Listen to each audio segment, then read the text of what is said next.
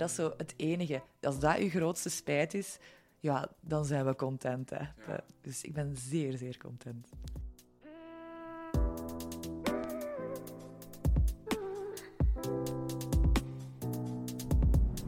Dit is de tweede en laatste aflevering van Cuberdon, de podcast. Fijn dat u luistert.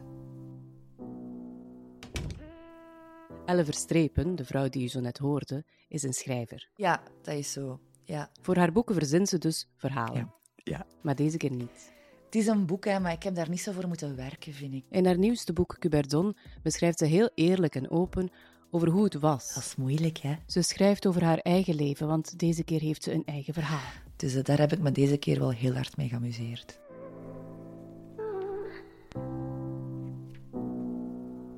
Na een alarmerende controle op oncologie besluit ze om de handdoek in de ring te gooien, haar borsten te laten amputeren en voor het eerst en voor altijd borstkankerpatiënt af te worden. Ja, maar de mensen die echt kanker hebben en die zien dat staan, ik heb helemaal geen kanker. Voor haar, aan haar eigen keukentafel, zit Joris Hessels. Yes. Acteur, Ja. televisiemaker, maar ook een fan van haar boeken. Je mag mij houden zoals dat jij wilt. Hij drinkt koffie en stelt Ik vragen ga iets totaal anders zeggen waar je helemaal niet aan denkt, hè? over haar borsten, over kanker, Ja, ik zou zeggen, moet je joker inzetten, maar ja, zo marcheert dat niet. maar ook over schrijven Ja. en over heel graag, Ja. heel graag Ja. leven.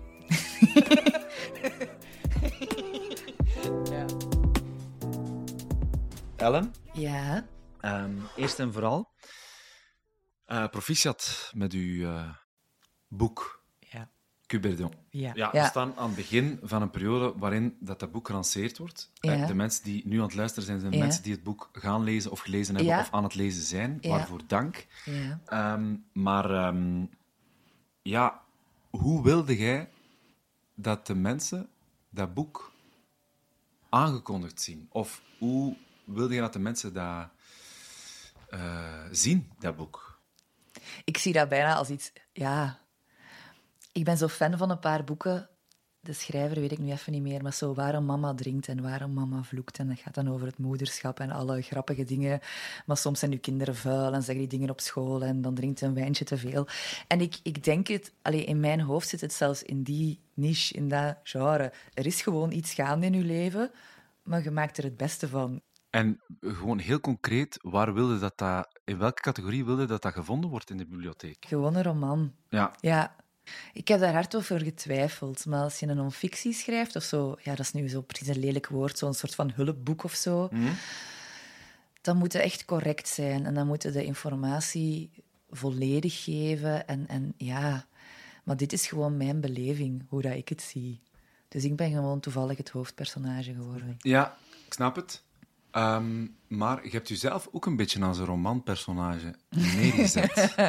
Toch? Ja, ja het is In de heel groteske scènes die, die uw eigen zijn, als ik uw werk een beetje zo. Ja, ernaast leg, dan, dan voel ik wel dat je, zo, dat je eh, heel die situatie toch ook wel op een bepaalde manier een beetje gefictionaliseerd hebt. Alsof dat je zo toch een beetje een afstand genomen hebt en daar zo toch scènes van gemaakt hebt, terwijl Ja. dat je dat gewoon ook allemaal, daar allemaal fysiek en mentaal door geweest bent. Ja, ik snap wat je wilt zeggen.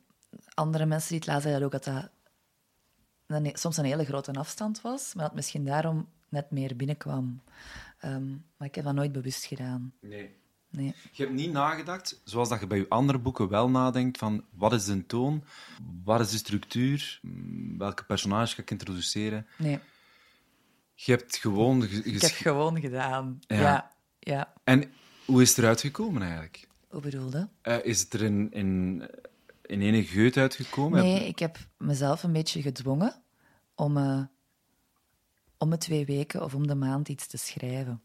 Omdat ik, ja, je bent altijd wel met iets bezig, maar dat ik zeg van oké, nu is het weer zondag, zo'n zondag, schrijfzondag, zit en schrijf, waar je nu mee bezig bent. En dan dacht ik, dan krijg je ook een beetje een divers beeld, want anders ga je zelf filteren wat belangrijk is. En dan kon het zijn dat je zo een hele race kreeg van ziekenhuisdingen.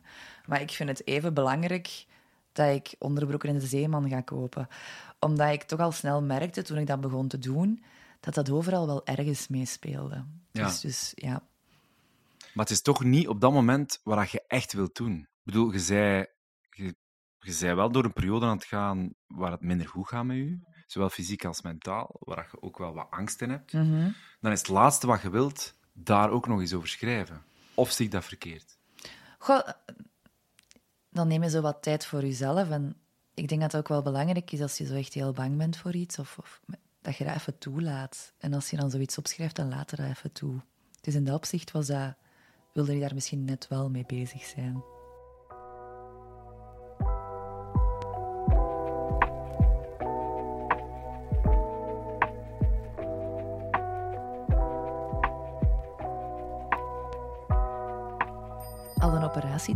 Vraagt mama, terwijl ze een restje koffie in haar mok walst. Nee. Hmm. Het komt wel goed, zeg ik. Ze schenkt haar mok en de mijne nog eens vol. Het zal druk worden, denk ik. Dat zou kunnen, glimlach ik sussend. Maar dit jaar zijt je geen boek aan het schrijven, zegt ze net voor ze naar mok blaast. De onuitgesproken gelukkig hoor ik ook. Mm, toch wel eigenlijk, fluister ik, en mijn hond Lou doet één oog open. Ja? Ja, ik denk het wel. Ik was aan het denken om de komende periode tot aan de amputatie om de zoveel tijd een kort stukje te schrijven. Een heel boek over uw borsten. Goh, zo zou ik het niet. Ik, ik denk, ik weet het nog niet helemaal. Dat is dan toch niet echt een boek, zegt ze. Jawel, toch? Maar het gaat over u. Ja, zal ik u het concept even uitleggen? Het zou een autobiografische roman zijn, denk ik. En wat is dan het verhaal? Met die vraag kaart mama mijn grootste angst aan. Ja, wat is het verhaal? Ik zal geen plot uitdenken, geen personages scheppen bij wie ik gekke gedachtenkronkels kan onderbrengen. Ik ga met mijn billen bloot, willens en wetens. En inderdaad, dat lijkt te zot voor woorden. Het is in ieder geval mijn verhaal, zeg ik aarzelend. En alles wat het opbrengt, gaat naar een goed doel. Ik snap het, zegt papa, die uit de woonkamer is opgedoemd en op slag word ik zekerder van mijn zaak. Ik vind dat geen slecht idee.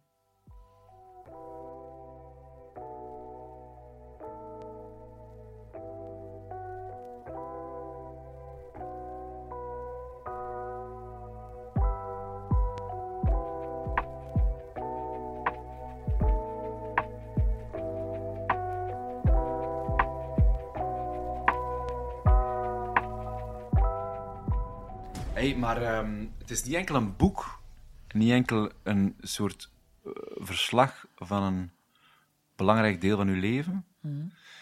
Er, is, zit ook iets anders bij, wat ik ook wel echt interessant vind. En wat, als ik uw boek lees, toch ook wel onlosmakelijk verbonden is met Ellen Verstrepen.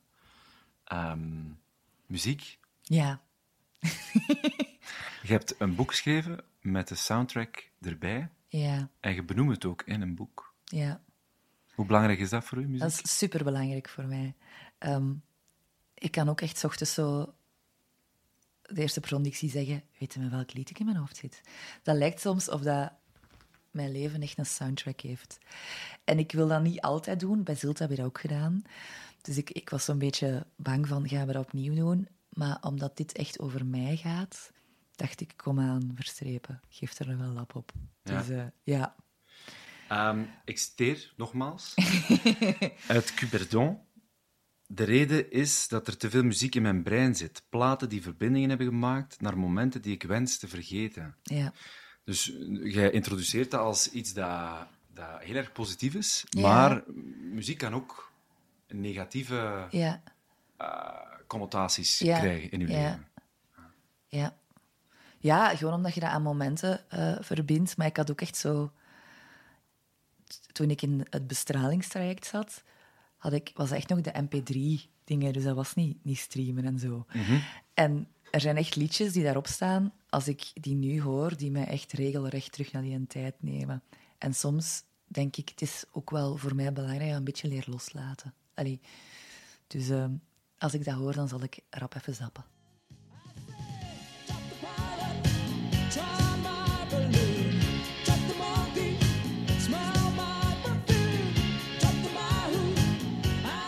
Wat wilden dan mensen met die soundtrack doen? Wilden graag dat ze hem opzetten terwijl dat is uw verhaal lezen? Ja, misschien als er echt zo naar, aan een lied gerefereerd wordt, mag dat misschien wel eens. Ehm, maar dat is ook misschien... Oh, nu zeg ik zoiets cliché, maar dat is zo'n beetje tegen het hokjes denk ook. Allee... Omdat het zoveel genres eh, overspant. Ja. Ja. misschien dat ik het meeste gehad heb aan Drop the Pilot. Ehm, ja, dat is nu niet echt een lied dat mensen zeggen, wauw, die emoties. Maar ja... Maar ik vind dat ook, zeker in, op het laatste ergens, in Imposter heet dat stuk. Mijn vriend is dan zo'n gitarist en dan denken ze dat we allemaal metal luisteren. Hij en Tom Waits, ik. Maar wij zijn ook fan van Eurosong. En van de Dolly Dots. Ah, de Dolly Dots, dat vind ik Ja. cool. Eurosong. Cliff. Richard.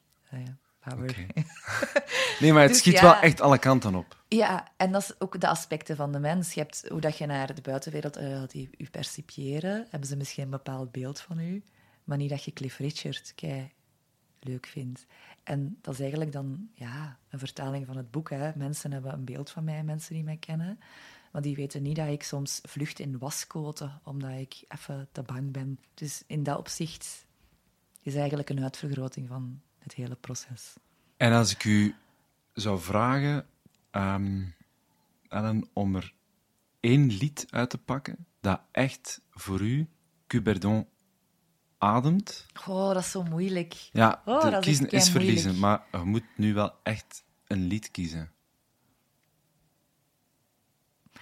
Goh. dat is zo echt de keuze tussen twee. Ehm Ja, we mochten ze allebei. maak ze allebei. Ja. Ehm, dus echt het, het lied... Ja, ik heb het al net, Drop the Pilots. Ik vind dat heel grappig. Omdat het eigenlijk over niet echt... Allee, dat gaat wel... Dat is gewoon van begin eraan. Dat is eigenlijk wat... je kunt ook letterlijk pakken en dan zegt dat niks. En soms wilde gewoon ook niet... Als je muziek luistert, dat je even alle emoties moet voelen. Je wilt soms ook gewoon even een belachelijk liedje luisteren. Dus dat heb ik echt heel vaak opgezet. En dan, ja, Feest van de Scene. Dat is... Telau is mijn god, hè. Ehm, en ja, ik vind dat textueel ook zo mooi. En mijn relatie met lied is dat ik daar echt jaren niet heb naar kunnen luisteren, omdat dat zo zwaar binnenkwam bij mij en ik kon eigenlijk niet echt zeggen waarom. En doorheen het proces kan ik dat nu wel opzetten.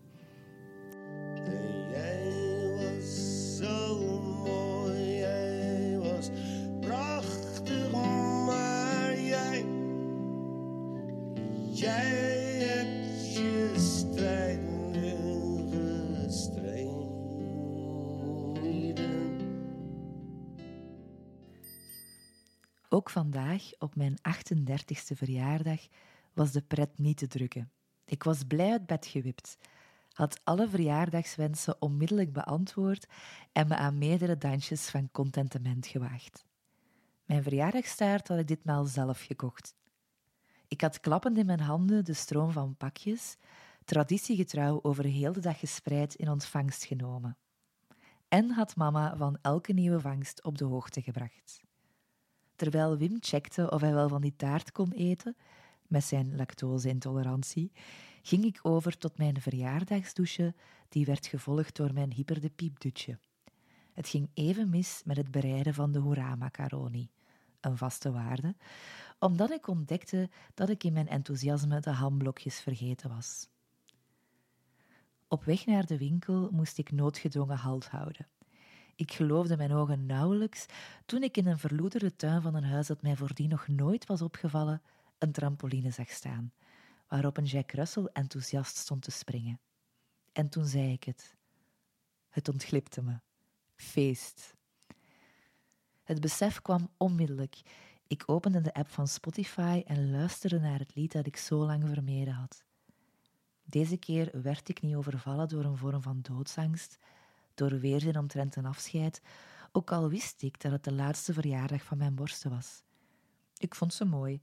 Prachtig is misschien overdreven, maar hun strijd was gestreden.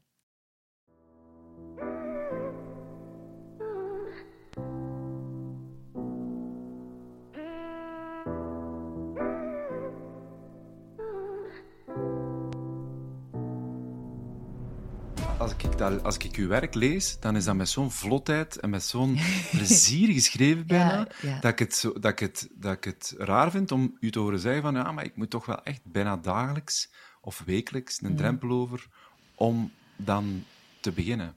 Ja, ik heb dan meestal één zinnetje en dan schrijf ik daar wat zinnetjes onder. En dan werk ik zo in puntjes. En dan begin ik die in elkaar te weven, maar dan wordt het leuk. Hè. Ik vind het ook leuk, omdat dat nu allemaal korte stukjes zijn, heb ik ze altijd geprobeerd om maar zo mooi neer te zetten. Maar dat je zo echt, en hop, ik zet het neer. En dat kun je bij een roman veel minder. Dus eh, daar heb ik me deze keer wel heel hard mee geamuseerd. En dat is een vorm die zichzelf opgedrongen heeft? Dat is een idee dat je mm, verzonnen hebt? Of heeft Nee, ze dat dat- ook gewoon daar gelegd? Dat heeft zich gewoon daar gelegd, denk ik, omdat... Ja, ik schreef dan en dan twee weken niks en dan schreef ik opnieuw. Maar soms is de emotie helemaal anders. Want soms ben ik echt droevig of heel bang, maar soms ben ik ook gewoon de idioot aan het uithangen om de idioot uit te hangen. En dan klikken die dingen niet zo goed meer in elkaar. En het is daarom dat ik dacht, ik ga hier even eh, met verschillende stukjes werken. En wanneer is een moment dat je denkt, dit is echt een boek of dit is de juiste keuze om dat zo te doen? Dat is een moeilijke vraag, maar ik, ik heb echt superveel bevestiging nodig. Dan heb ik gewoon eens de uitgeverij eh, gebeld. Ja, ik heb een nieuw idee. En dan dat gewoon even pitchen. Ik zal jullie anders vijf stukjes doorsturen. Dus toen had ik er eigenlijk vijf af. En toen waren ze enthousiast. En dan pas kan ik beginnen werken. Dat is een luxe probleem, hè? ik weet dat wel. Want... Nee, nee, maar, maar Ja. eh, voor iemand die eigenlijk niet zo snel iets laat lezen aan, aan Ja. externe mensen, is dat ook wel een stap om... Ja, maar ze kennen mij daar. Ja. Ik krijg ook mails, ik heb het nog niet gelezen. Omdat ze weten van... Dat jij daarop Op zit het moment dat ik stuur, is het en, en, en, en, en, en, en, en, en, en. Ja. dat ik zo zeg, niet bellen, Ellen. Eh, ja. Dat is, ja. Maar er zijn nog zo mensen natuurlijk. Het is niet alleen de uitgeverij, maar er zijn nog lezers Ja. eh, die, eh, om uw nicht die voelt als een zus, Ja, niet te noemen, Ja. eh, waar je ook Ja. met heel veel liefde ja, eh, over schrijft in, Ja. in Cuberdon. Dat is ook wel iemand ja, waarvan dat, dat je dan heel erg, waarvan je het heel belangrijk vindt ja. wat ze vindt. Maar zij leest niet in het proces. Nu, ene keer heb ik dat, met heb ik ene keer gedaan. Zij heeft haar hoofdstuk gelezen, van Sleen. En dan heb ik gezegd, is het oké voor u? Omdat dat zo belangrijk was, omdat ik daar ook wel dingen van haar gooi, dat ik dacht, dat mag ik niet doen.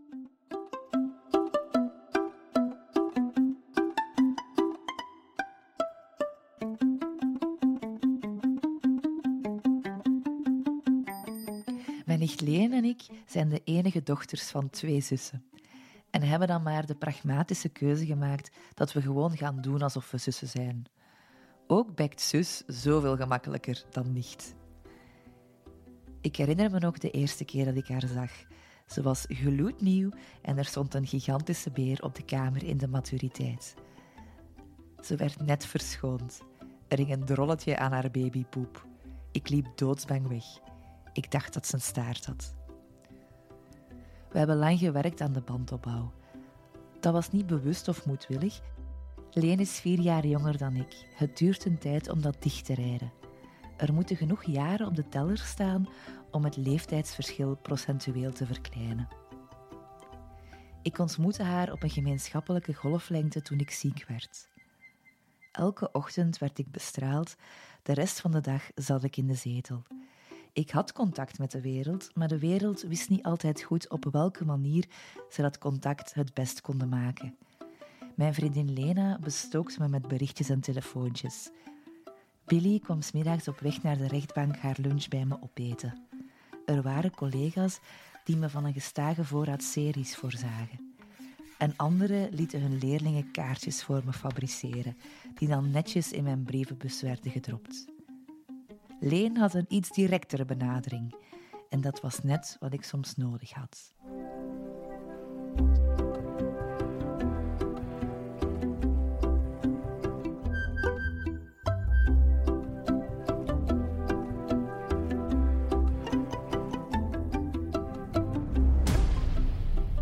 Als je zo terugkijkt ehm, op je eh, behoorlijk jonge leven, geboren op, heb ik geleerd, 4 maart? 3 maart. 3 maart. 3-3.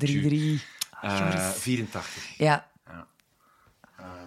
Als je zo terugkijkt op je jongen, heb je zo ergens spijt van? Heb je zo ergens op een punt gestaan dat je denkt, ah, ik had die keuze moeten nemen, in plaats van de andere? heel weinig. Ik kan zelfs niet echt een, gezegende mens. Hè. Eh, ik kan niet echt een concreet voorbeeld eh, geven. Het enige waar ik soms wel wat moeite mee had, ik heb eerst talen gestudeerd, Germaanse, en dan na een jaar de handdoek in de ring gegooid om dat regenta te doen. Dat is het enige dat ik soms denk, hmm. Maar anderzijds, als ik dan een 15-jarige of 16-jarige zie lopen, denk ik, niet mijn doelgroep, die van mij zijn 12. Dus eigenlijk ben ik waar ik moet zijn. Oké. Ja, maar dat is zo het enige. Als dat uw grootste spijt is, ja, dan zijn we content. Hè. Ja. Ik snap dat je daar zo naar kijkt en dat, dat, dat siert je ook. Tegelijkertijd vind ik het ook, eh, als, ik- als ik mag, eh, het u soms ook wel wat klein, ma klein houden of zo. Dat is ook niet ehm, daar effectief willen staan en zeggen van kijk, ik ben een schrijver. Ja, maar toen ik mijn eerste boek schreef, had ik er ook nooit over nagedacht dat mijn gezicht met die titel ging verbonden worden. ik dacht, zoals schrijver zitten op een kamertje, die drukken op print en daar is het dan. Ehm, heel het aspect van, ja, uw naam komt daarop en uw gezicht en misschien gaan er met mensen praten en zo, daar had ik geen rekening mee gehouden. Ehm, ja, dat is een beetje vreemd, dat is een beetje wennen. Ik doe dat niet zo graag. Wanneer heb je voor jezelf beslist, ik ben een schrijver? Want je, hebt, je zit nu aan Nog je vierde niet, boek. nog niet, denk ik. Eh, ik denk bij een tweede. Zo van, mag ik nog eens? Oeh, ik mag nog eens. Yes, ik ben een schrijver. Dan, Ja. dan denk ik, mag nog eens. Dat is, eh, ja. Waar schrijf je eigenlijk? Want we zitten nu eh, aan de klank van de ijskast te horen. zitten we in uw keuken slash leefruimte? Of... Ik ben meestal hier. Ik ben echt Vlaams. Ik leef rond mijn keukentafel. Oké. Ik denk dat dat toch echt Vlaams is. Zeg Ja, de- ja, nee, de keuken is meestal de gezelligste ruimte. Ja. Allee, daar, daar komen meestal wel samen. Ja, ja.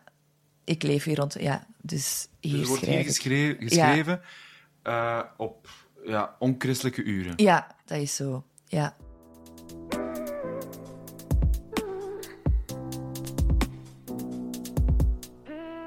Wat mag ik u wensen? Uw boek is gelanceerd, het is eruit. Je Ja. hebt er hard aan gewerkt. Ja.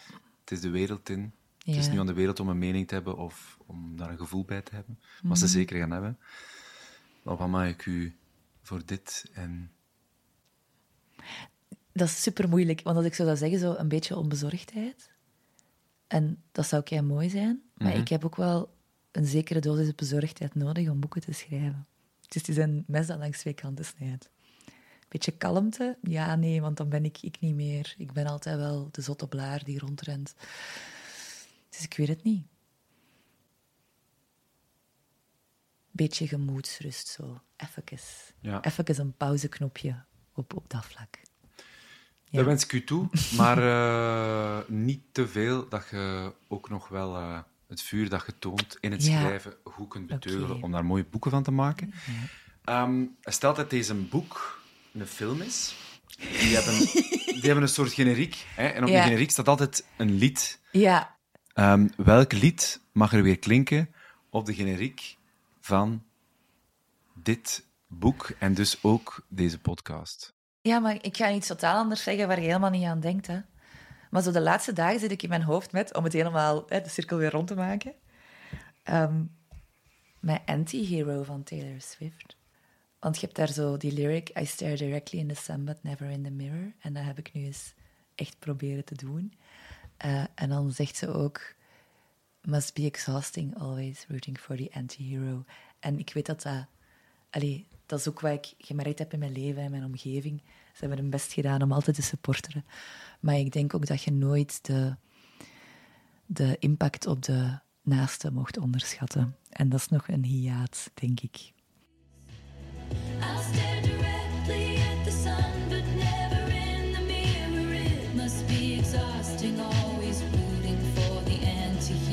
Ja, want dat is heel vermoeiend voor de mensen rondom mij ook geweest. Dus eh, op dat vlak. Ehm, dat is een, een, mijn zin is een perfect antwoord op mijn vraag. Ja, kijk. Merci Ellen en succes. En ik hoop eh, dat eh Cuberdon alle verwachtingen inlost die je daarvan hebt. En vooral dat mensen hetzelfde voelen als ik. En dat ze niet onbewogen Oké, blijven eh, of gebleven zijn bij het lezen. dankjewel.